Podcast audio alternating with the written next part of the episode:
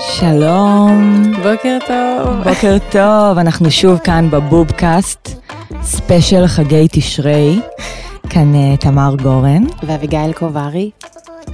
כיף מאוד שאתם פה בעוד פרק. זה הפודקאסט שלנו, בובקאסט, שבו נפגוש נשים מעוררות השראה מכמה שיותר תחומים. בא לנו לשתף אתכן למה הן עושות לנו את זה, ומה אנחנו נוכל ללמוד מהן. ולכבוד התקופה החדשה, אנחנו הבאנו אורחת מיוחדת, ככה בשביל הנשמה שתחבר אותנו לשורשים. אז אה, נמצאת כאן רות קלדרון, דוקטור רות קלדרון. אם אפשר. שלום לכן. זה תפקיד מעניין להיות המילואימניקית של החגים. אני אוהבת את זה. את רק אומרת תשרי, נהיה לי טוב. מילה כזאת, תשרי. האמת שלגמרי. טעם זה של תמרים כזה, תשרי. ממש ריח כזה של שקיעה כזאת, היא קצת קרה. אדמה. וואו, לגמרי. אני רוצה להציע, לפני אפילו שנתחיל, שנתחיל חג חדש, כן. 1 בספטמבר. נכון. נכון זה צריך להיות חג?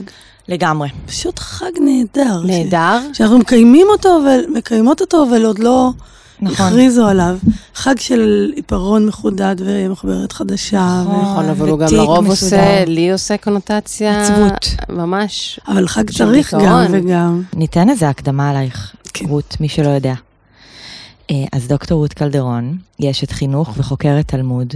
היא פועלת לקידום תרבות עברית, ישראלית ויהודית, ולטיפוח לומדי התורה בעולם החילוני.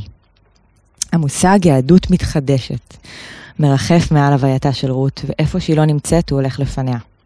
כבר לפני גיל 30 היא הקימה את בית המדרש על אלול. אלול, כן, אם מדברים על בית המדרש תשרי. אלול, לגמרי. בית המדרש הראשון בארץ שבו למדו יחד נשים, גברים, דתיים וחילונים. בהמשך היא הקימה גם את עלמה, בית לתרבות עברית בלב תל אביב. ששם האמת הכרתי את רות, כי עשיתי שם סמסטר לאחרונה. עלמה בעצם היה חזון של רות לקיים בית מדרש חי ופעיל, שבתוכו לומדים אנשים מגוונים ורבים מכל הסקאלה הישראלית. המחזור הראשון למשל היה מורכב מאנשי, מאנשי תרבות מוכרים וחילונים.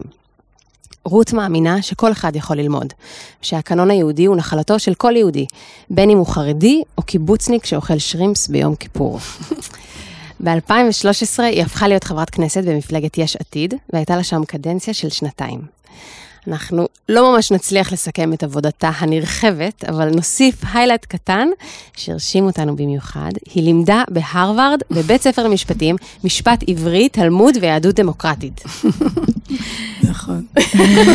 זה קרה. זה נשמע נורא טוב בקול שלכם. אל האהבה הגדולה ליהדות, ליהדות הבית מדרשית, אפשר להגיד את זה ככה? בדיוק. אה, שהפכה להיות גם קריירה פורצת דרך, הגיעה רות ממקור בלתי צפוי, אולי אפילו קצת מיסטי. כשהיא הייתה נערה צעירה ממשפחה תל אביבית קלאסית וחילונית, היא הרגישה שמשהו חסר לה.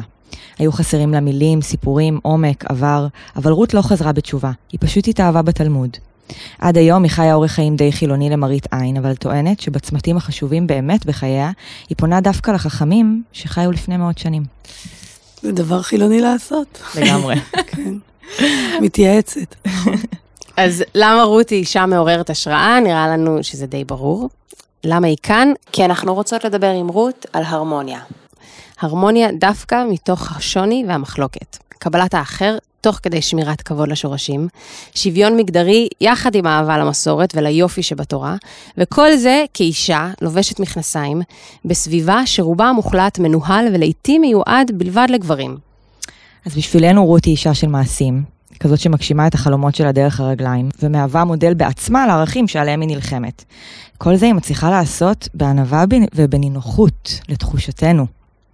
רגע לפני ההקלטה דיברנו על, על הבובקאסט שלנו ועל איך ניסינו להגדיר את זה, וזה שהחלטנו שזה בסוף יהיה רק עם נשים, וכל ה, כל השיחה הזאת של כמה את מדברת על הדבר, או מקיימת את הדבר, ובאמת נורא הרגשנו שאת, שאת uh, עושה דברים שהם באמת, את נלחמת על דברים גדולים, פורצי דרך, אבל כזה בשקט, בלי, בלי לדבר על זה, פשוט לעשות את זה, פשוט להיות נאה דורש, נאה מקיים.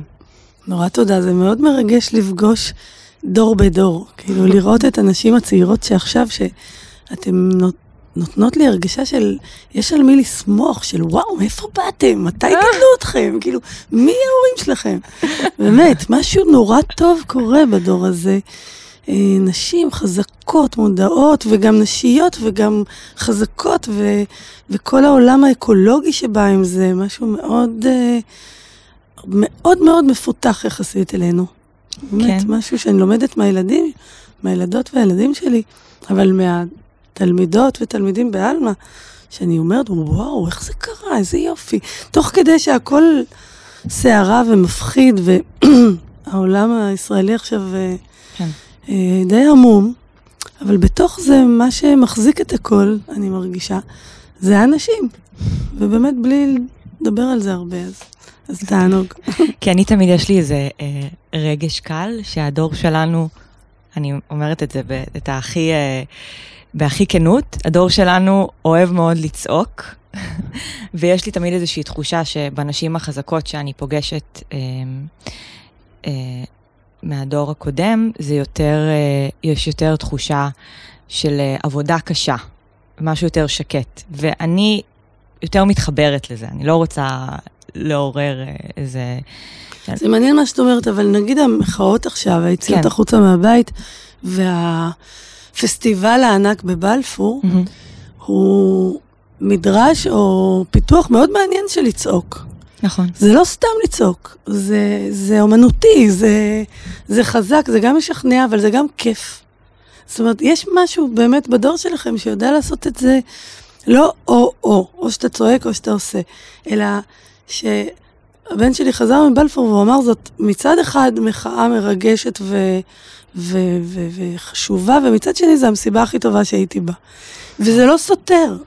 זה לא אומר שזה לא רציני, לא. זה אומר שבן אדם חושב איך לצעוק, מה אני לובש כשאני יוצא החוצה, מה אני כותב על השלט, זה לא הכל יהיה אותו דבר. מעורר אצלי תקווה. יש, איזה כיף להתחיל ככה. אז um, הייתה לנו איזושהי מחשבה כשעשינו את התחקיר, ש...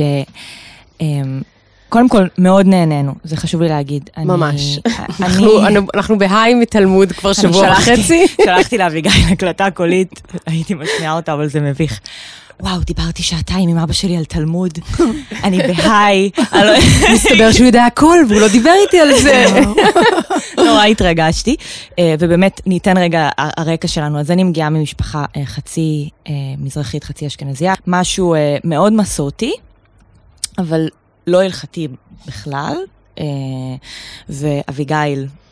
אני באה מבית דתי, אורתודוקסי, כזה אמריקאי, אמ, מאוד אה, הלכתי, גם פמיניסטי, אז היה שם כזה אה, רצון לצאת קצת מהתלם, אבל בתוך, אמ, בתוך תחום ההלכה, אף פעם לא עשינו משהו, כאילו קראתי בתורה לבת מצווה, אבל רק בבניין של נשים, והכל היה בתוך הגזרה ההלכתית.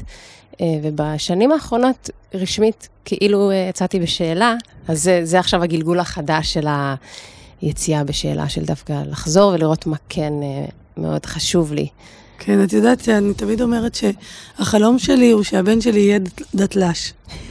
אבל איכשהו שהוא יהפוך להיות דתל"ש בלי, יהפוך, בלי שנעבור את שלב הדתיים. ויש דבר כזה, כלומר בעצם בממוצע בין שלושתנו, גם אני בת למשפחה ספרדית אשכנזית, לא הלכתית בכלל. אמ, מה אני מתכוונת דתל"ש? מישהו שמכיר ואוהב ונאמן, ומצד שני חופשי לנהל את חייו ב... בערכים ובדרכים שנכונים לו. אז uh, הבנות שלי לא התעניינו בזה, הן עוסקות בתחומים אחרים, אבל הבן שלי הצעיר um, הלך למכינה. ואז לעוד מכינה, ובאמת התאהב בלימוד. מכיוון שהוא בן, הוא יכול היה לעשות דברים שאני, כשהייתי צעירה והתאהבתי באותו אופן בעולם הזה, לא יכולתי. הוא יכול להניח תפילין, הוא יכול אה, ללבוש טלית.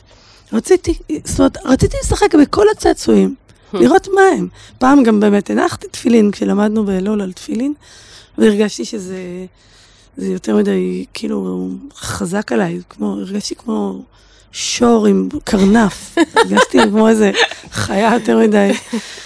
אבל לגברים יש uh, כרטיס כניסה יותר חופשי, יכול להיכנס למניין ולצאת. מה שדרך אגב, לכן כצעירות יותר, שוב, אתן יכולות לעשות דברים שאפילו לכעוס או לצעוק היה יותר קשה במשפחה מסורתית אה, אה, כשגדלתי. אבל, אז דתל"ש אני מתכוונת שאני מעריצה את אוצר הטבע הישראלי של דתל"שים, mm-hmm. לא רק בישראל, אבל של אנשים שגדלו בתוך עולם מסורתי, mm-hmm. יש להם את כל הגרסת ינקות, אבל בגיל מסוים הפעילו על כל הידע הזה איזה עיקרון של חופש וחירות לבחור. בעצם ביאליק, ואחד העם, וגורדון, וברנר, וברדיצ'בסקי, וכל הרחובות סביבנו, mm-hmm. הם דתל"שים. כן. אסף ענברי, חברי, פעם אמר לי את זה, שזה אוצר טבע של ישראל, שאלו אנשים שגם מכירים וגם חופשיים לדרוש את זה מחדש.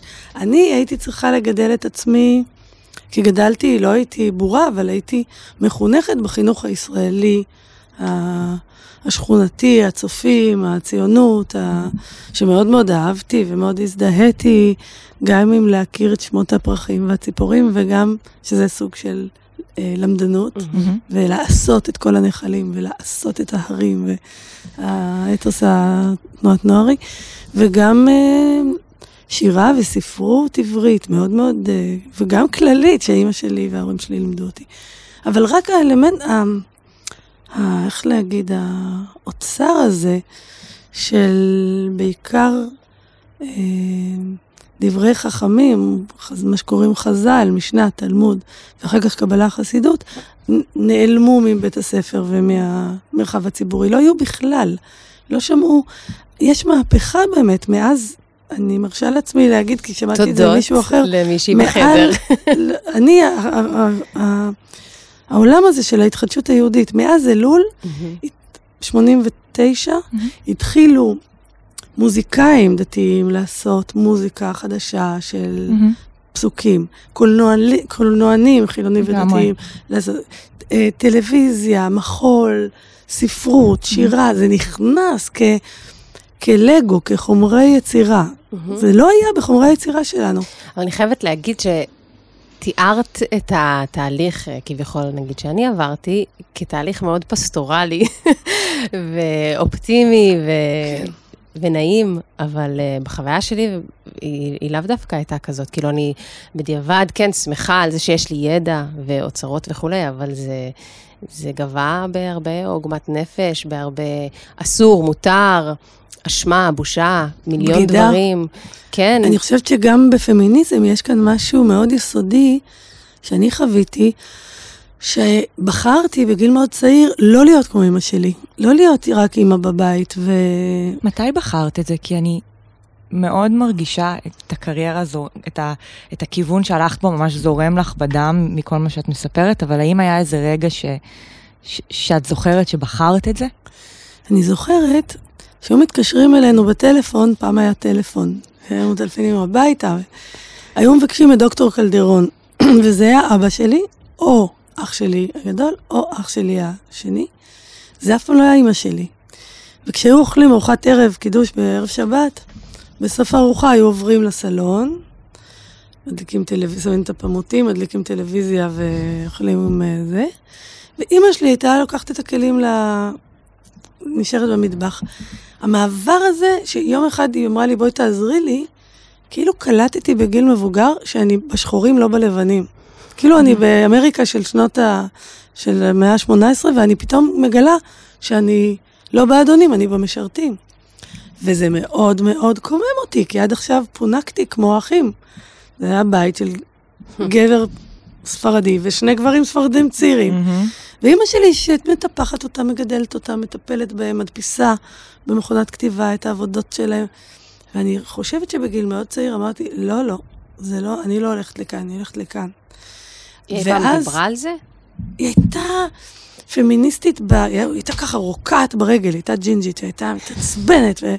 אבל היא בפועל בחרה את זה. נשארה בבית וגידלה את כולנו, שאני חייבת לומר שהיא עשתה פרויקט אדיר, כי באמת משלושתנו ילדים נורמליים ורגילים, ממוצעים, הצליחה להוציא מאיתנו את כל מה שהיה בנו, אנחנו הצלחנו בזכותה, אבל... אמ... את הזעם הזה, אה, רציתי לומר, פה אני מתחברת ומזדהה עם מה שאת אומרת, העזיבה שלה הייתה חוויה אה, טראומטית של בגידה, של אשמה, של שלה בדידות. העזיבה שלי אותה. אה, הבנתי. לא רק אותה, את כל האימהות שהיו קודם. את ה... אם את תהיי ככה, מי יתחתן איתך? מה יצאו מהילדים אם את שלך? תתנהגי ככה, איזה מין ילדים את תגדלי? את הדיבורים על אימהות אחרות שהן לא בבית. איזה כן. מין אימהות הן. הדבר הזה שאת גדלה איתו, ואת אומרת, מה, אני אהיה? עכשיו, כמו מי? כמו מי אני אהיה? באתי אני- לשאול אם היה לך איזשהו מודל, איזשהו מודל נשי. יש לי, ברוך השם, יש לי אימא שלי בת דודה שקוראים לה אליס שלוי, שהיא הקימה את בית ספר פלך, והייתה, ועדיין היא. שלא התקבלתי אליו, רק אני אגיד. טעות- גדולה שלהם. אה, והייתה ראש אה, שדולת הנשים, והיא הייתה אורתודוקסית מודרנית. אז היא כאילו הייתה, היא הייתה בשבילי, היא השפיעה עליי, ולמדתי ממנה, ועדיין אני לומדת ממנה שתהיה בריאה ושלמה. אבל גם אה, הופנם אצלי, והיא בסוף כתבה ספר זיכרונות, שבו היא כותבת שהיא אה, מכה על חטא על האימהות שלה. אז היה כאן משהו מאוד אה, אמביוולנטי, אז מה לעשות? אני רוצה להיות אימא הכי טובה ואוהבת וחמה כמו אימא שלי. אבל אני, יש לי פרויקט, אני, יש לי עבודה, אני מוכרחה לעבוד, לעשות אותה. והאבא שלי מאוד, בסך הכל היה שמח בי ותמך. גם אימא שלי, זה מעט זמן שהיא עוד הייתה חיה. אמא שלי קצת נבהלה שאני הולכת ל- ללמוד יהדות ושאני אחזור בתשובה. אבא שלי היה מבסוט, כי באופן ספרדי זה לא נראה לו בכלל אה, שיש סכנה כזאת. אבל לא ידעתי איך אני פה מכניסה את, ה, את כל העולם של אימהות ונשיות ונישואים, בתוך זה שכמו האחים שלי, יש לי פרויקט, אני, אני מחויבת אליו. זה, זה כמעט לא בחירה, זה בגיל 10-11. ידעתי שזה מה שאני צריכה לעשות. היה באיזשהו ראיון שקראתי, או לא יודעת, פודקאסט ששמעתי שאת התראיינת, שמישהו דיבר על כל הפרויקטים שעשית, ועשית, כן, זה היה עוד לפני שהיה לי ילדים, עוד כשהיה לי כוח.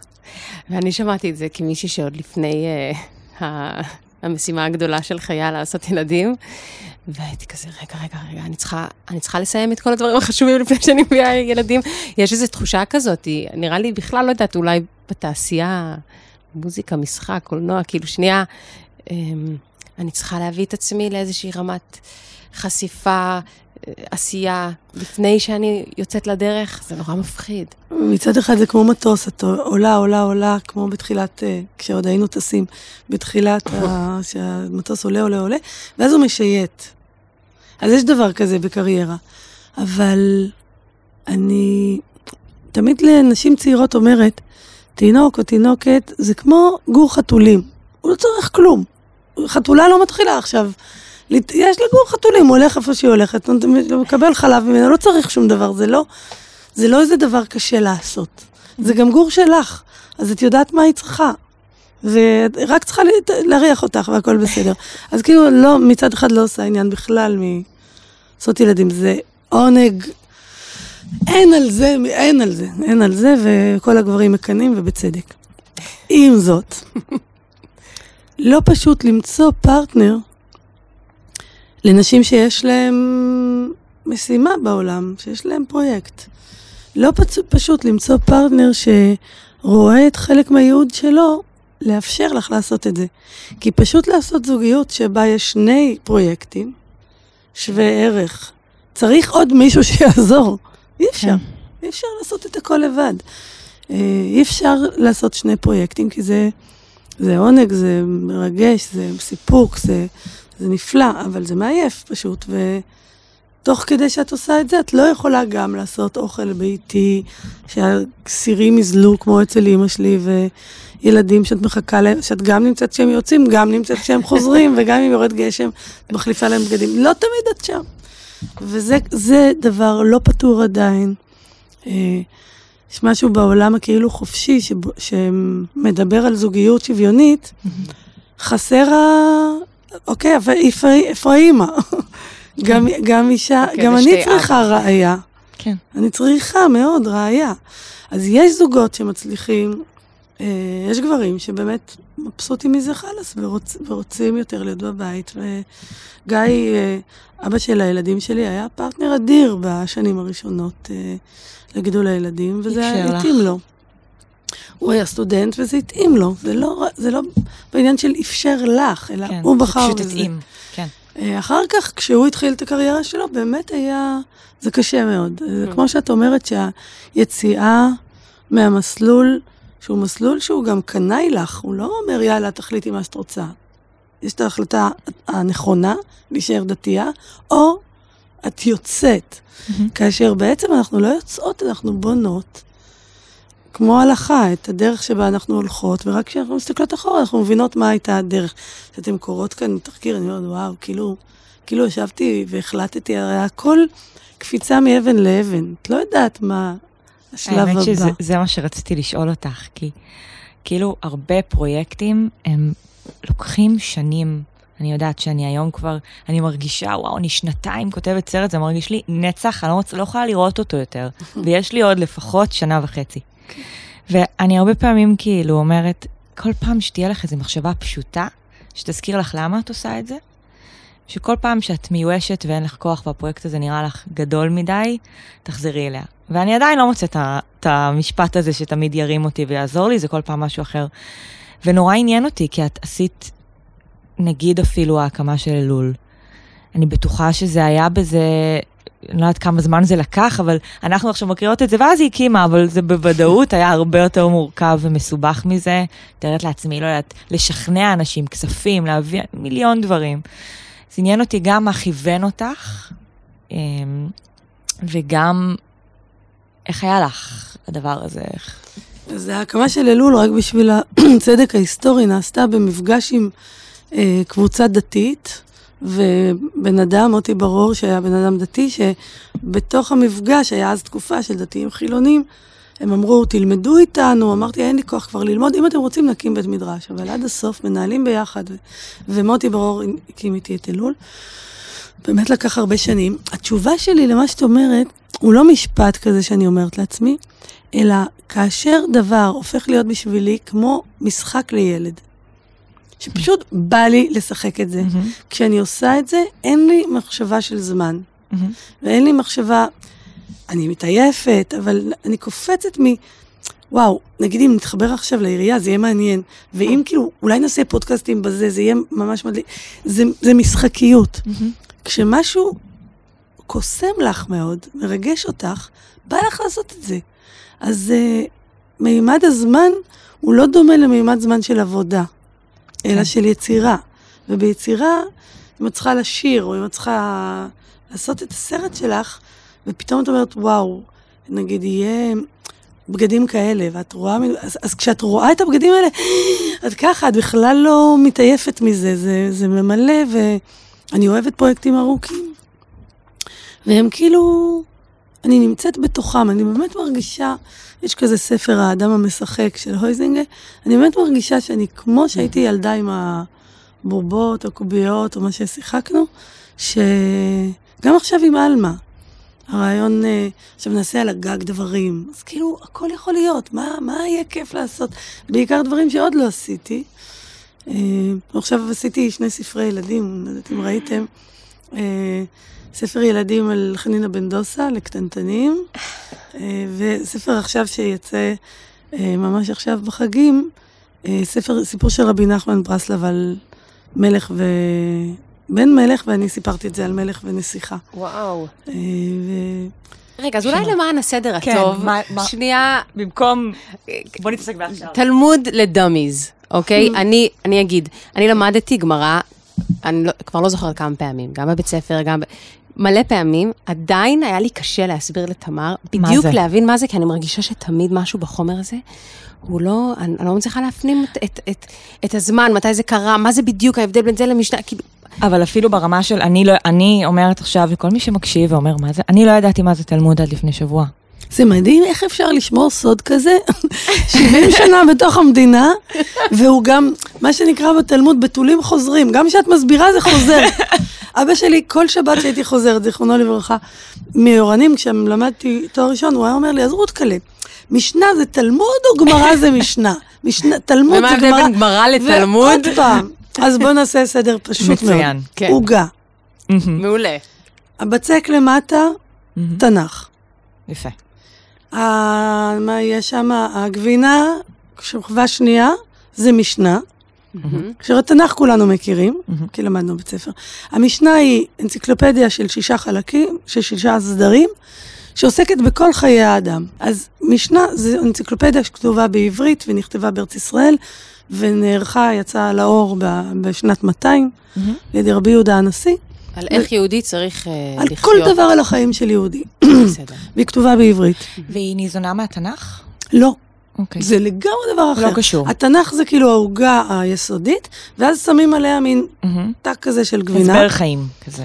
אמ, נורא מעניין מה זה. זה. לדעתי זה התחיל שיהודים בארץ ישראל ראו, שמעו את האקדמיה האפלטונית, האקדמיה היוונית, מהמם, ונורא נדלקו עליהם, מהמם. ורצו להיות גם כאלה פילוסופים, ולבשו גם טוגות כאלה, קוראים לזה חלוקה דה רבנן.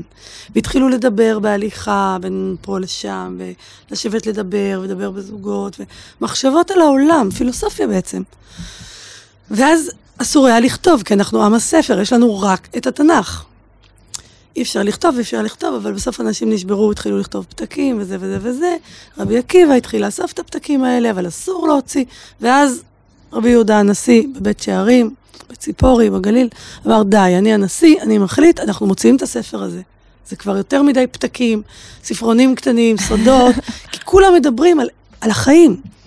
וואו. וזה בעצם הווריאציה היהודית, לדעתי, של המחשבה. הפילוסופית היוונית. אמ, וזה יצא. זה כתוב בעברית הכי מתוקה בעולם. משנה זה פשוט דבר שאת רק שמה לזה מוזיקה, זה שיר. זה, זה כל כך יפה. זה פשוט, פשוט, היום אני קראתי בפרקי אבות, אה, היום קצר, רבי טרפון אומר, היום קצר והמלאכה מרובה, והפועלים עצלים, והשכר הרבה, ובעל הבית, בעל הבית, אה, מה הוא עושה? הוא... אה, כאילו הוא דוחף אותם. אה, מעלה את השכר דירה.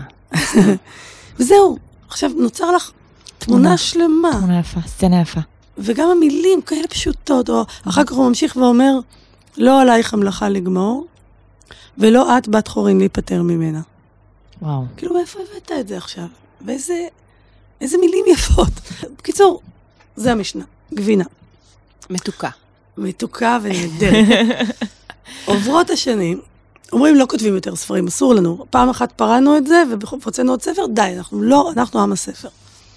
אבל אנשים מתחילים ללמוד את המשנה. יש אנשים שיודעים בעל פה, כל אחד יודע סדר, שישה. הם מסתובבים, מתחילים להיות חבורות, ואחר כך בתי מדרש, ואחר כך ישיבות, שבא הבן אדם שהוא נגיד סדר זרעים, והוא מתחיל לדבר. והוא אומר בעל פה, אומרים לו סטופ, כמו בארץ אה, עיר. לב. ומדברים על מה שהוא אמר.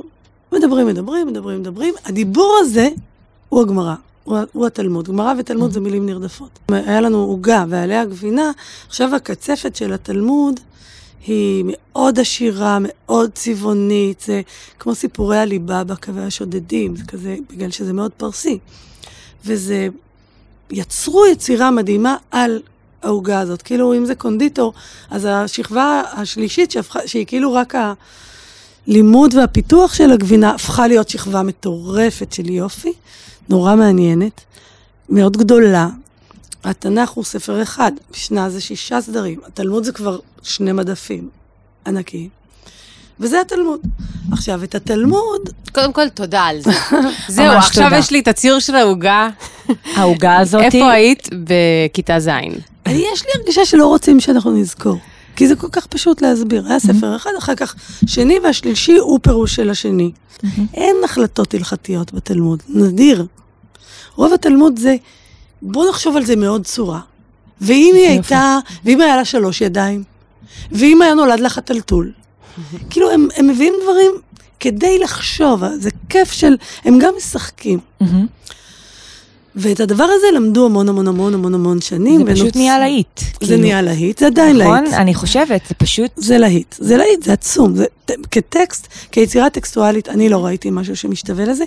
ואז נוצר, ב, נוצר גיבור תרבות, שהוא לומד התלמוד. תלמיד חכם, והוא להיט, הוא היא, היום אני מקווה שיהיו גם תלמידי חכמים חילונים ונשים, שזה בן אדם שמקדיש את עצמו ללימוד, והוא חי את התורה, הוא לא רק מדבר עליה, זה לא ללמוד באוניברסיטה, ללמד באוניברסיטה, אני יודעת מה, זואולוגיה, אלא זה גם להיות זואולוגיה, או להיות את האתוס שאתה מלמד, לנסות לאכול ככה. אז איך לנסות- בעצם, כן, תסיימי, סליחה. להתלבש ככה, לנסות להתנהג ככה, לנסות, זה פרויקט חיים. אז הדבר הזה, גם, גם התלמוד וגם גיבור התלמוד, גיבור התרבות, התלמיד חכם, נעלמו מהסצנה הישראלית. בכוונה, כי כמו שאת אמרת נורא יפה קודם, אביגיל, לכל דבר שאני מתארת יפה, יש גם צד שחור ואפל ומדכא. לא, באתי לשאול ו- אותך איך את מנטרלת מכל הסיפור הזה את כל המימד של ההלכה, של זה שאסור, איפה ההלכה? זו שאלה האחרונה שלי, מאיפה ההלכה הגיעה? מותר, אלוהים, כאילו, איך את אה, רואה את כל זה? ו...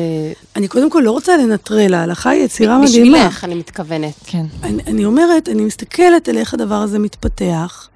אני מעריצה אותם גם שהם יצרו הלכה. ליצור הלכה זה להגיד, כל החיים בנויים מקורי הכביש דקים דקים ועדינים עדינים, שחשבתי על כל פרט. הרי גם אנחנו חיות באלפי הלכות. איזה ביצים את קונה? חופש, או אומגה, או אורגני. האם זה, האם, זה, האם זה מוסרי לאכול ביצה של תרנגולת שאין לה אדמה, שהיא עומדת על רשת, ושאין לה אור וחושך? אם את מכריעה שהלכתית את לא אוכלת את הדבר הזה, אז את לא אוכלת. אחר כך לאכול בשר או לא לאכול בשר. אחר כך לקנות כל הזמן דברים חדשים. או... יש לנו המון המון הלכות. הם אמרו, בואו נחשוב ביחד על הדבר הזה. איך בן אדם צריך לחיות? איך קהילה צריכה לחיות? אם יש גן ילדים, לגיטימי לפתוח מולם עוד גן ילדים? אם בן אדם היה לו חצר, לגיטימי לעשות חלון ושפתאום אין לו פרטיות? האוויר שמעל בניין, של מי הוא? זה שאלות מדהימות. ובונים, בונים, בונים הלכה. מה שאני חושבת שחבל שקרה זה שההלכה התקשתה והתקשתה, ונעשו אנשים שבמקום להמשיך לבנות הלכה מוארת ואוורירית ובונה חיים, נעשו נוקשים. והחיים כבר לא הצליחו לעבור בתוך ההלכה, היא הפכה להיות מ... לא יודעת, גרמית כזאת, נוקשה כזאת. ואז משהו התקלקל בתרבות, כי תמיד צריך להיות המתח בין נאמנות לעבר והקשבה לעתיד.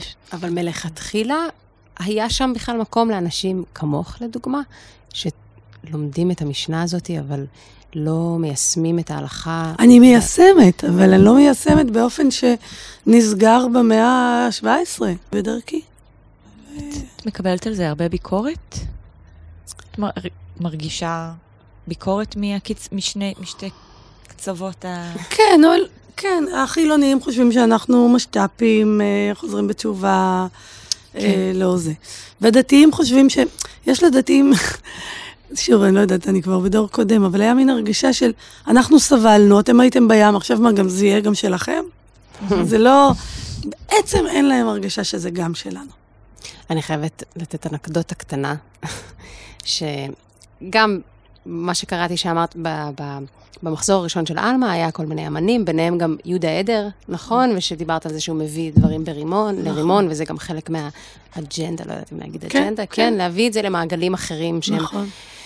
ואני זוכרת שאני השתתפתי בסדנת אה, כתיבה עם יהודה, ובשיעור הראשון הוא הביא מדרש. אני מניחה אולי איכשהו כן, זה... כן, הוא אמר לי שהוא עושה את זה אחרי... הוא למד בעלמא והוא אמר, אני עושה את זה עכשיו. כן, אז הוא הוא- גם בן אדם כזה מיישם. אמרו את זה כאן, אני עושה את זה כאן. אז הוא העביר את המדרש הזה, וכולנו קראנו, ואז הוא שאל אותנו, אוקיי, מה אתם חושבות? והייתה שם מישהי שאמרה, "אה, וואלה, הרב הזה יצא די דושבג. עכשיו, אני מודה, ואני אני, אני לא מתגאה בזה, אבל הדוסה שבתוכי הזדעזעה. מי כזה, זה אתם מה שקורה כשמביאים מי אתם? מדרש לחילונים. אין, אין כבוד, זה פשוט, זה מוזילים את זה, לא מבינים את זה נכון, ו, וכאב לי. עכשיו, היום אני מבינה, זה, זה לא שלי, זה לא של אף אחד, כל אחד יכול לקרוא את זה ולפרש איך שהוא רוצה ולדבר על זה. וגם וה- הביטוי הזה באותו רגע לא אומר שזה ייכנס לה אחר כך לתוך הפנים של הפנים של השפה שלה, ושלפעמים יצאו מזה סרטים גדולים, לא בכולם ולא תמיד, אבל זה באמת, זאת, זאת ה... את כאילו נוגעת ב, בדבר הכי עמוק שהוא עדיין לא, לא השתחרר, שזה של כולם. נכון. היינו בהר סיני כולם, נשים וגברים ודתיים וחילונים, ואני לא יודעת אם גם לא היו אה, לא יהודים, אבל אנחנו בחרנו להישאר. והמלחמה הזאת על להגיד זה שלי, וה, והמחויבות הפנימית, אז איך אני לומדת? אה, אז איך אני, איזה מין תרבות יש של לימוד בעלמא? אז האם באמת זה משהו שאת חושבת עליו, על כן להרגיש, כמו בכל תחום, שאיך לומדים אותו, איך, אה, איך מתייחסים אליו באופן ראוי, מכובד, לא יודעת. כן. כאילו, שזה לא, אפילו, אני אפילו לא צריך להגיד, כי זה תמיד, אני, אני כבר מסתייגת מעצמי, אבל להגיד איך זה לא יתפזר, איך זה לא יובן לא נכון, כן, לא שיש, כן. מה זה להבין את זה נכון. שוב, זה כאילו, זה, זה כאילו, למי מותר לדבר על אימא שלי? לגמרי. זה גם אימא שלי. אז אני אומרת, א', אני סומכת על החומר. הוא יותר חזק מכל ה... איזה טמבלית ברימון שאמרה משהו לא חכם. החומר חזק, הוא נכנס, הוא, הוא עברית אדירה, הוא רעיונות אדירים, הוא, הוא, הוא התרבות שלנו. זה לא יותר גדול מכל התרבויות בעולם, אבל זה שלנו. זה כמו שאימא שלי היא שלי. זה אחד.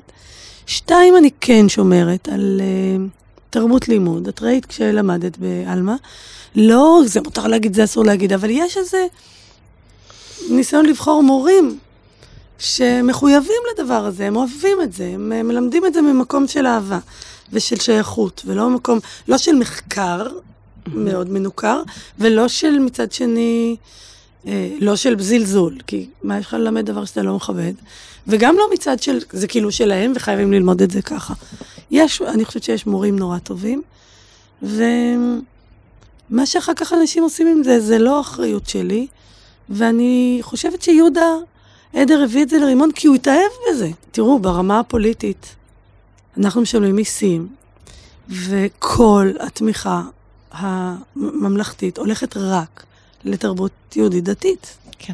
2.7 מיליארד, פעם אחרונה שבדקתי, וזה היה מזמן, כשהייתי בכנסת. יש איזושהי גישה, כמו, כמו שאמרנו בפתיחה, הקבלת, הקבל, הלחיות ביחד, השוויון הזה שיש הרבה אה, צדדים בחברה הישראלית שתופסים אותו כרך, כמרכז, כן, אני יכולה לומר שאפשר לומר את זה גם על יש עתיד. אה, אני משפחה כזאת שמאלנית, אה, זה, זה, זה לא פוליטיקה, אין לזה זה, ואני עכשיו מפתחת לעצמי אה, אה, דע, דעות פוליטיות חדשות, סליחה, אבא ואימא. ואני פתאום נפתחת לדבר הזה שיש לו המון קשר לנאום שלך, שזה פשוט להיות קשוב, זה לא אומר שאין לך דעה. נכון, יש לי חבר ניצן שאומר, אני מרכז קיצוני. כן, זה כזה. מרכז זה דבר מאוד מורכב להיות. מאוד. זה לא חלש. כן. זה בדיוק מה שאשכנזים אומרים על ספרדים. כן, כאילו כן. אתם יהודים, שנוח לכם, לא נכון. ככה אנחנו. זאת, להיות באמצע זה, זה המון שיווי משקל. זה המון גם וגם. זה להיות גם לגמרי אימא ולבשל ולהיות הכי, וגם בנשיות, לפעמים להתענג על התמסרות ועל לא רוצה לדעת בכלל לאן הולכים, אתה תחליט. ומצד שני, להיות בצד של הגבריות הפנימית שלי, ו- ולהחליט ולנהל ולקנות ולמכור, ול... זה גם וגם. Mm-hmm. ויותר קל קיצוניות. א', זה, מוכרים את זה יותר פשוט. כאילו, כן, זה, זה, זה שם יותר... אה, כן, אני, אני נורא, אני, שיגידו. באמת תמיד אמרו, אז את כאילו, את... אה, אבל בסדר, לא נורא התרשמתי. גד... למדתי בתנועה הקיבוצית באורנים, ושם הם היו יותר שמאל ממני ויותר אה, כזה חדי, חד משמעות, משמעי, אבל כשאת שומעת את הבן אדם הראשון אומר את זה, ואז השני, ואז השלישי, את מבינה שהיה פה סמינר. כן. כאילו, זה לא דעות של אנשים פרטיים, היה סמינר. או למדו את זה בבית ספר. וזה לא, לא מעניין. מעניין לי להיות בחברה מגוונת, עשירה. אהבתי מאוד במובן הזה את הכנסת. כן. שאני יכולה לדבר עם ש"סניקים, שאני יכולה לדבר עם אנשים ממפלגה ערבית, שאני יכולה לדבר עם אנשים חרדים, שאני יכולה לדבר עם אנשים נורא שמאל, ולשמוע, כי, כי מה אני יודעת מה האמת? אני לא נולדתי יודעת מה האמת, אני מאוד uh, מהססת. אני באמת, את יודעת, מסתכלת עכשיו אפילו על המציאות, ואפילו בתוך אני בהפגנה במוצאי שבת בצומת שלנו כל שבת עם, עם הדגל. אבל זה לא שאני יודעת בול מה נכון ומה לא נכון. תמיד יש איזה ספק, הדברים מורכבים. כנערה ראיתי את ינטל, את הסרט עם ברברה סטרייסנד. ומה זה רציתי גם כן להיכנס לבית מדרש הזה, והכל היה סגור, זה הרג אותי. אה, אגב, כשהייתי בכנסת, פעם ברברה סטרייסנד כנראה שמעה פעם שאמרתי את זה, מישהו אמר לה, אז הזמינו אותי להופעה שלה, ואז הזמינו אותי לחדר הפנימי שאחר היה די מביך, לא ידעתי מה לעשות איתה. וואו. אבל הסרט הזה באמת מאוד השפיע עליי, הרצון, שהוא הרצון הפמיניסטי היסודי, להיות בפנים, איפה שהדברים קורים, לא להסתכל על זה מלמעלה מהעזרת נשים, לא להסתכל, לא, שהם יצאו, האחים שלי תמיד יצאו. לדוג, יצאו, ואני בבית, לא רוצה, אני רוצה גם, אני רוצה איפה שהם.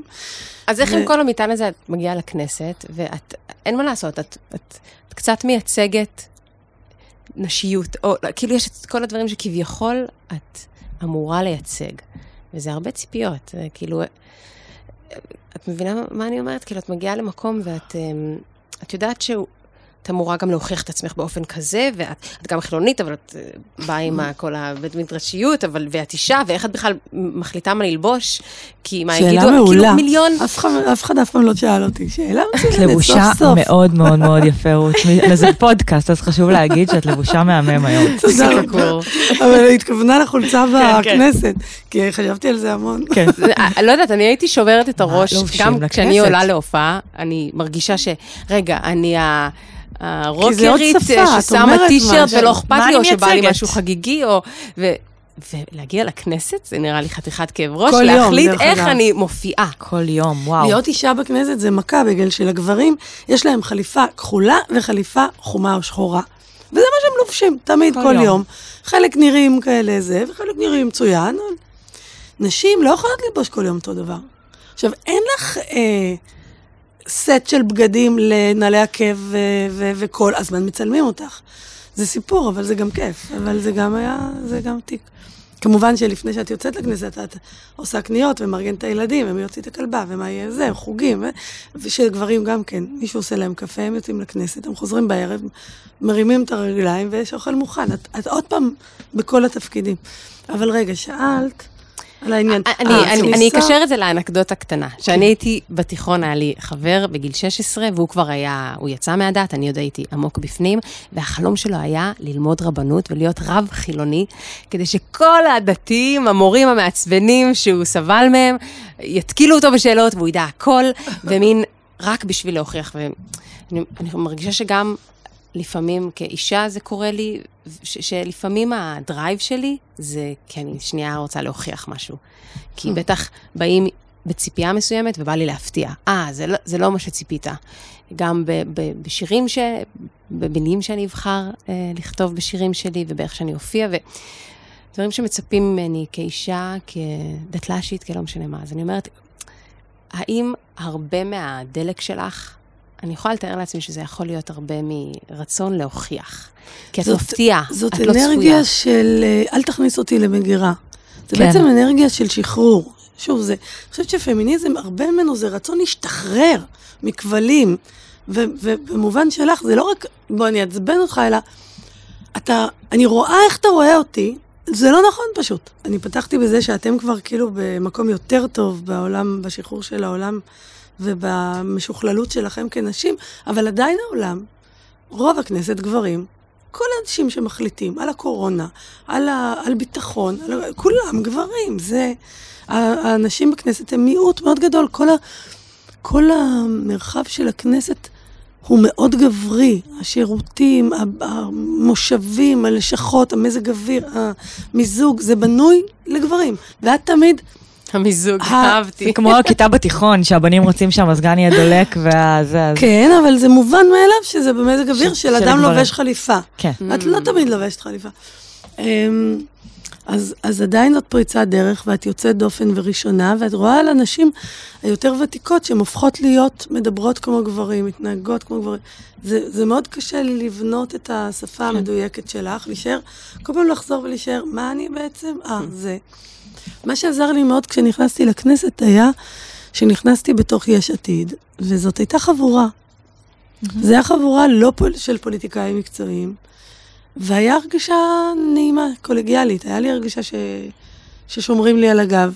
שלא באים נגדי בתוך העשייה שלי. יפה. אמ, כן, שתוכל היה להיות מי משהו- שאת. היו חברים. אני יכולה להיות מי שאת- מי שאני, ושנית, כמו לבוא לגן, כאילו יש מלא ילדים חדשים. מלא הם חברים. נורא מעניינים, אפשר לשחק איתם.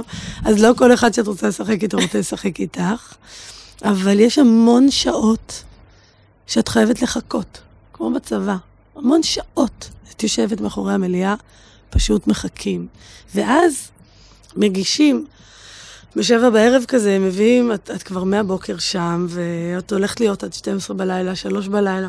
אז באיזשהו שעה מביאים, פעם היו מביאים עוגיות, וזה היה סקנדל, אז מישהו שם נהדר, אולי יושב ראש הכנסת, הביאו, מתחילים להביא ירקות. Mm. אז מביאים מגשים כאלה של ירקות וגם עוגיות. ואז את יושבת עם אנשים ופשוט מה, מעבירה. את הזמן. ואז לפעמים באמת זה נורא מעניין, והאדם יוצא מהדימוי שלו והופך להיות בן אדם עייף בערב, ואז לפעמים יכולות להיווצר קואליציות.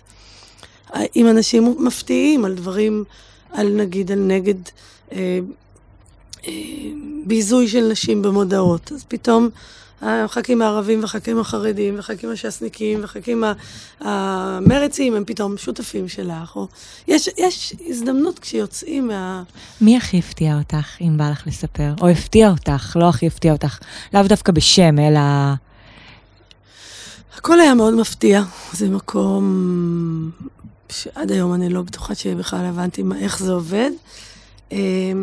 אנשים שמבחוץ, מתוך התקשורת, חשבתי שהם צדיקים גמורים, הם לא צדיקים גמורים. אנשים שמבחוץ מהתקשורת חשבתי שהם איומים, הם בכלל לא איומים. אה, מי שהכי אהבתי זה ש"סניקים. הכי הרגשתי איתם בבית, שזה קצת חוזר לאבא הספרדי. כן. אנשים שעושים, עובדים חברתית עם אסירים, עם עניים, עם נשים, עם... שממש ראיתי עבודה חברתית של המון שנים, אנשים לא מפורסמים, מאוד אהבתי אותם. איפה אנחנו היום תופסות אותך, באמת? כאילו, בעשייה שלך, במה מה הפרויקט הבא שמלהיב אותך, שבא לך? כל פעם זה מסתבר לי, זה לא, אין לי, היו תלמידים בהרווארד שהם היו באים לשעת אה, שיחה כזאת, חמודים כאלה וטובים כאלה ומצטיינים ועם CV מושלמים, הם כבר מגיל ארבע, הם עוזרים לפילים, הם, הם, הם, הם, הם, הם, הם, הם פשוט אנשים מדהימים, והם גם חכמים והם גם. אז חלקם היו באים והיו אומרים לי, אוקיי, אז התוכנית שלי היא כזאת, אני אהיה פה שנת שלוש שנים, ואז אני הולך לעבוד כאן, משם אני עובר לפה, וזה, והוא עד גיל 80, הוא יודע מה הוא עושה. כן. אני ממש לא ככה, אוי, זה כיף לשמוע. מסתבר לי. אז אה, כרגע... הסתבר לך שאת לא ככה? זה מסתבר לי כל פעם מה, Mm. Mm, השלב הבא. אז כרגע החלום שלי הוא הרבה יותר ביתי ויותר כתיבה ויותר יצירה אישית ויותר... אה, הסיפורי ילדים האלה עשו לי תיאבון, ואני מנסה לכתוב עכשיו משהו שעשוי ממכתבי ההורים שלי משנת 55, והחלום הגדול על קולנוע, על, או טלוויזיה, על להפוך את התלמוד ל, לתסריט, לסרט תקופתי, ש, שאני יודעת איך הוא צריך להיראות, ואני נורא מתגעגעת כבר לראות אותו. איזה יופי. אז חשבנו, אה, אנחנו לקראת אה, חגי תשרי והימים הנוראים, נכון? כן. אז אולי משהו אה, ננסה לסיים באיזה... אביגיל, תמשיכי אותי, אני לא מוצאת מילים. דרשה, מה להגיד? זה לא, האמת, תובנה. אני זוכרת. שהייתי אמ, באחד השיעורים בעלמא, ואת דיברת, אמ, זה היה בשבוע של תשעה באב. לא זוכרת מה בדיוק אמרת, אבל משהו בסגנון הזה שהיום בחיים המודרניים, אולי חילונים, שאנחנו כאילו עם נטייה לחשוב שאנחנו לא צריכים את אותו יום לציון, יום זיכרון לשואה, יום, אה, יום האם, יום תשעה באב, אנחנו זוכרים את זה כל הזמן, או איזה מין נכון. השקפה פוסט-מודרנית ש- שכזאת. אמ, ואת דווקא החזרת אותנו לזה שיש משהו בימים הקבועים האלה, במעגל של השנה. ואיך שדיברת על זה, זה ממש הפיח בי כזה, היי, נכון, בא לי, בא לי להתכוונן, אני אומרת את זה כ, ככאילו דתל"שית, שקצת, כזה, אה, בא לי להשתחרר מזה, בא לי את החופש, אני לא רוצה שיגידו לי שעכשיו אה, לקראת החגים אני צריכה ללמוד את זה, ובשבת אני צריכה להדליק, לא, לא, לא. כן. אבל רגע, כאילו, זה ממש כיף לי, זה חגיגי, זה, זה מרגש. זה הזדמנויות. נכון. אני רואה את זה כספירלה, כמו אה, בלונה פארק, סחרחרת כזאת, שיש אה, סוס ומרכבה ופיל, ואת יכולה לשבת עליו. אז כזה, אבל בספירלה, עולה למעלה, שכל כמה, חוד... כמה שבועות, בא לך אחד החיות האלה, ואומר לך, בא לך לעלות עליי? בא לך פיל עכשיו? כן, בא לך או לא בא לך? אבל הוא אומר לך, בא לך עכשיו לחשוב על, על חורבן, תשעה באב, אז אני פה. לא בא לך השנה, סבבה, אני בא בשנה הבאה עוד פעם.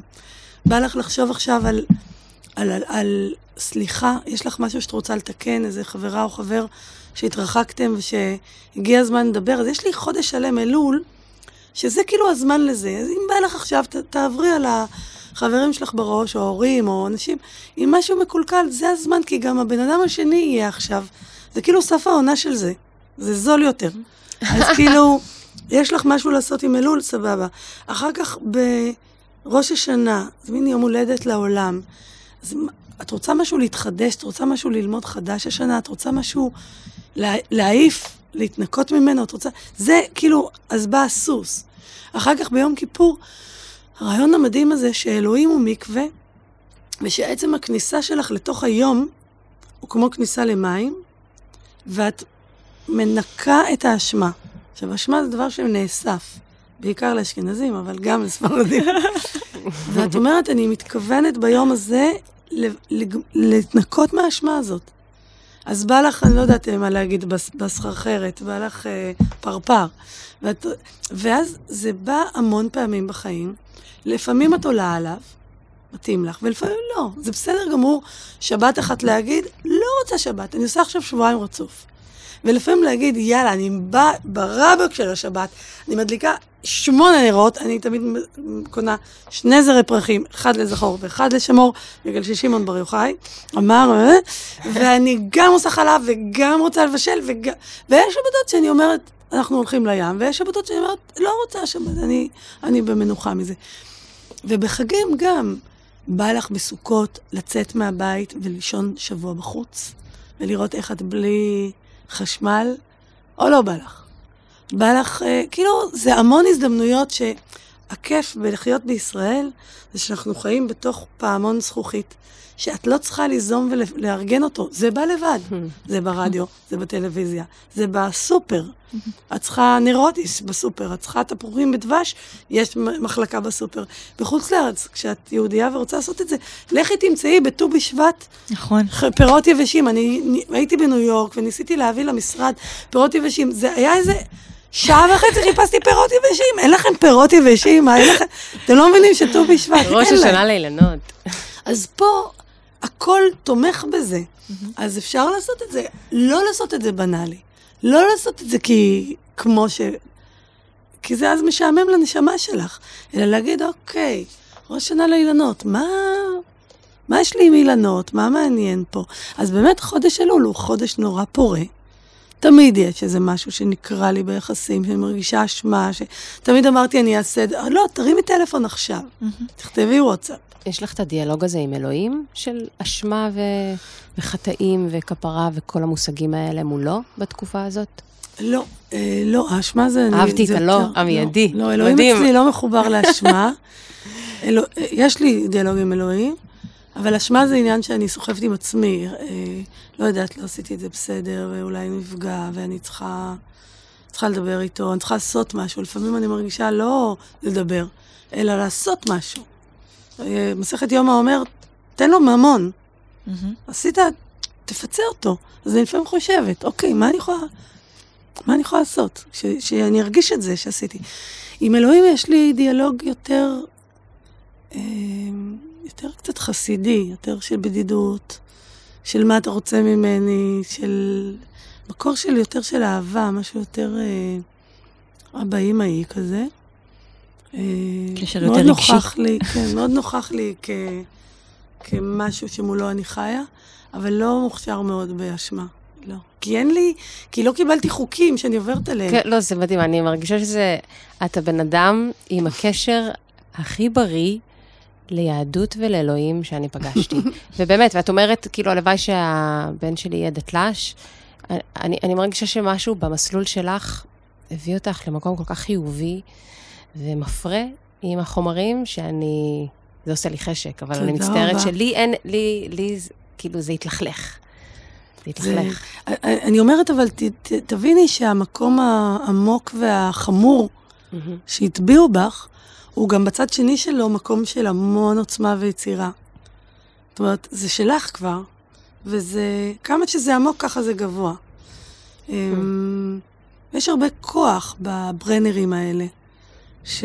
או ביאליק, שחטף מכות בחדר. אבל, אז יש אנשים שאומרים, תיקחו את זה ותעופו לי, אני לא רוצה לראות את זה בחיים שלי, שלום. ויש אנשים שאומרים, אוקיי, אבל זה... התאומות של זה, זה גם העוצמות שלי, זה, זה הכל את. אז, אז זה גם נותן לך כוח, ואיכשהו באמת, איך, יום אחר נדבר על איך בונים בית ספר, שנותן לילדים את העל שאם יש להם, הפסוקים קופצים להם בראש, חז"ל אומרים שהוא מתעורר בפסוק על לשונו.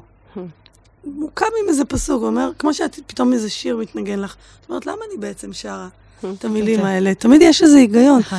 אה, שיהיה לילדים את זה, ושזה לא יהיה צר.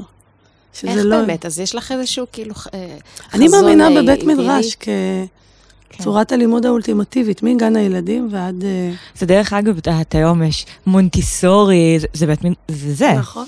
זה הקנייה. ואז יושבים ביחד ועובדים. בדיוק, בדיוק מישהי בעלמה אמרה את זה. הקנייה כן. ותרגול. כן. בית מדרש, זה בדיוק מה שאנחנו עושים. ולחדד, וחלל שהוא, שהוא לא נראה כמו כיתה, ו... וכאילו שזה לא כיסאות כיסאות ומרצה, שזה משהו הרבה יותר פתוח והרבה יותר ביחד. ושיש חברותה. כן, אתה ושעובדים יכול ביחד. ללמוד בקול רם, אתה חושב, כן. אתה, כמו שעכשיו אנחנו דיברנו, כן, בזמן הדיבור אני חושבת. את אומרת כן. משהו, אני נזכרת. את אומרת משהו, אז אני אומרת, וואו, ככה. הדיבור, כן. החברותה, יוצרת, מפתחת את המחשבה. שיטת חינוך מלפני... אלפיים ו... כן, אחד המורים שהיה לנו בעלמה, שלימד אותנו על הקהילה החרדית, אמ, והוא קצת יותר מודרני, יצא לאוניברסיטה וכולי, והוא סיפר שמה שלא היה קשה, שהוא הגיע לספרייה באוניברסיטה, וכולם שם בשקט. והוא כאילו רגיל להגיע לישיבה, לבית מדרש, יש רעש ותוסס, ב-11 בלילה, זה מלא באנשים. כאילו להגיע, וצריך להיות בשקט, והספרייה נסגרת, הוא כזה, למה, שהיא תיסגר נסגרת?" בשבע? אני רוצה ללמוד. וזה היה לו עצוב, שיש משהו קצת פחות חי נכון, בסגנון המערבי. נכון מאוד. זאת אומרת, יש ספרייה של דממה, אבל צריכה כן. להיות גם ספרייה של שיחה. כן, ובהרווארד, למשל, לא סוגרים את הספריות. נכון, הן פתוחות. בלילה פתוחות. זה, זה דבר נורא עמוק על מוסד להגיד, מה, זאת- מה זאת ממש. אומרת? שקודם כל יש... וללמוד ליד הספרים. את יכולה להוציא משהו מהמם. ולהראות משהו. והיום הייתי מוסיפה לזה מוזיקה וקולנוע וספרות ושירה, שהכל יהיה פתוח. זאת אומרת, זה החלום שלי לגבי. עלמה. אז בעצם את פותחת אה, בקרים עם אה, פרקי אבות? אני חייבת לא, לשאול עכשיו אני רגע. כותבת משהו על פרקי אבות, הבנתי. אה, בגלל זכר הרב שטיינזלץ. אבל אני עשיתי כמה שנים משנה יומית, הייתי פותחת היום עם משנה. אני מנסה לפני החדשות לקרוא משהו אחר. לא תמיד מצליח לי. כאילו, אם היד עוברת לטלפון לשמוע רדיו, אז ללכת לתרבות, לא ללכת לרשת ב' על ההתחלה. שכאילו, עד נכון. שהנפש מתעוררת, לא ל- להפציץ אותה עם חדשות. המכשיר הזה הוא יכול להיות כל מיני דברים. נכון, יכול להיות הדבר הכי עדין ורך. נכון. ויכול להיות, זה, אבל נכון. השאלה לאן את מכוונת, כשאת רק מתעוררת, תרחמי עליה, היא רק, היא עוד לא קמה. הכי טוב ללכת לרוץ, נכון, שזה גם אמרת שאת רות עושה. רצה הבוקר כבר בחמש וחצי. בפארק. בפארק. ואז חזרה לישון. שזה גם, שזה- גם וגם. זה הכי, הכי מוכיח על ה- על הרמוניה. לקום בחמש בבוקר ולחזור לישון שעה, זה טיפ נהדר לחיים. זה- צריכות לסיים, נכון? כן. כן. אבל אנחנו, יש לנו משהו שאנחנו עושות, שזה דקה של שאלות מהירות. אני לא אלופה בזה, אבל יאללה. אנחנו גם לא, זה כזה ספונטני. אנחנו זה- ממש גרועות. תמיד לא יש ב- לי תשובות אחר כך כשאני הולכת לדבר. ברור, נכון, וגם לנו, אח, היינו צריכות תסמסי לנו. לשאול. סתם, אה, נתחיל. ככה בשלוף, אנחנו גם, זה קצת יותר ספונטני. נעשה את זה בסטופר. תתחילי. יאללה, קדימה. ו... אמ, או שלוש, ארבע... ו... בגלגול הבא, תרצי להיות חרדיה או קיבוצניקית? אני ארצה להיות... נראה לי שאני ארצה להיות גבר, אה, חז"לניק. אפשר לעבור חזרה בזמן. מי הדמות התנ"כית האהובה עלייך? רות. אוי. הגיוני. רות ואלוהים. אמ, למי את יותר דומה, לאבא או לאימא? באופי. לאבא. לאבא. לא, זה לא תמיד לכבודי, אבל לאבא. מה הדבר האהוב עלייך בתל אביב? Hmm. אני מתה על תל אביב, הרחוב פשוט, הרחוב, השדרה, החיים הקטנים והבורגנים, במובן הטוב, שמרפסת, כביסה, גברת עם חלוק, כאילו, מה שבכלל לא הדימוי של תל אביב, אני אוהבת אותה. עיר. תל אביב הישנה. עיר. איזה אלמנט הכי אהבת בכנסת? Hmm. את הריבוי של האנשים, את, ה... את זה שיש אנשים שמייצגים כל מיני. זהו? זה היה דקה? זה הדקה. איזה כיף היה. חצאית או מכנסיים? מכנסיים. מכנסיים. שמלה מילא, אבל חצאית? מי המציא חצאית? חצאית זה דבר זה נפסיק נורא באמצע, ואיום. נכון? הוא מעולם לא היה לא נוח. נוח. ואם הוא נוח, הוא לא יפ- הוא לא מחמיא. זה או-או, יש שתי אופציות. שמלה שיכול יכול שמלה זה לעבוד, יכול אבל להיות, כן. חצאית? אגב, ה- גברים, השמלה דה רבנן, מה אמרת שהם לבשו? חלוק דה רבנן.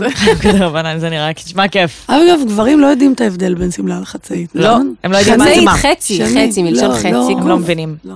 לא מבינים את ההבדל. רות, וואי. אמ, תודה רבה. היה לנו, לי היה קסום. ממש. רבה. אני רוצה להגיד לכם מה שאתם עושות, ש, שזה, שזה דבר נורא חזק, כי אנחנו לא נראים. רוב הזמן אנחנו מסתובבים, לא רואים אותנו. אתן נותנות חוויה כזאת שראיתם אותי, כמו שעולים לרגל לבית המקדש למצוות ראייה, שאתה בא לראות את הקודש, אבל אתה גם מרגיש שראו אותך. וזה ממש חוויה, כן, אני מרגישה שהייתי בתוך מקווה, נורא תודה. רבה. ממש, איזה כיף. תודה, אתן מאוד. נדיבות. תודה שהגעת, באמת, אני רק רוצה להגיד לזכותך שגם, אה, סתם, אני עכשיו יזמתי איזושהי, כזה מין מפגש לקראת אלול, סדנת כתיבה, בזכות הדבר תורה שעשית אז יופי. ושבאמת גרמת לי להבין איך בא לי לעלות על הסוס הזה של החגים. ואני חייבת להגיד, למי ששומע אותנו ויש לו איזה אנטי, או איזה זה, אני, בזכות רות, נפתח, באמת, הבנתי בכלל מה זה תלמוד, ו, ו, ופתאום הבנתי שלא הבנתי הרבה זמן משהו על התרבות שלי ועל הזהות שלי. ואני מזמינה אתכם לא להיות אנטי. תפתחו אפילו, תיקחו את העוגה, תפתחו אחר כך איזה, תקראו איזה משהו קטן, תחקרו, תשאלו את ההורים שלכם. קחו בכפית. קחו בכפית. לגמרי, קחו בכפית מהעוגה. בדיוק. ו- ו- ואני רוצה להגיד, עלמה, כל בוקר יש דף יומי בתשע, מי שרוצה יכול לבוא. ויש באמת גם אירועים בחגים, וגם עמיתים, תוכנית עמיתים, שזה מי שרוצה מצוין, להיכנס עם שתי. רגליים.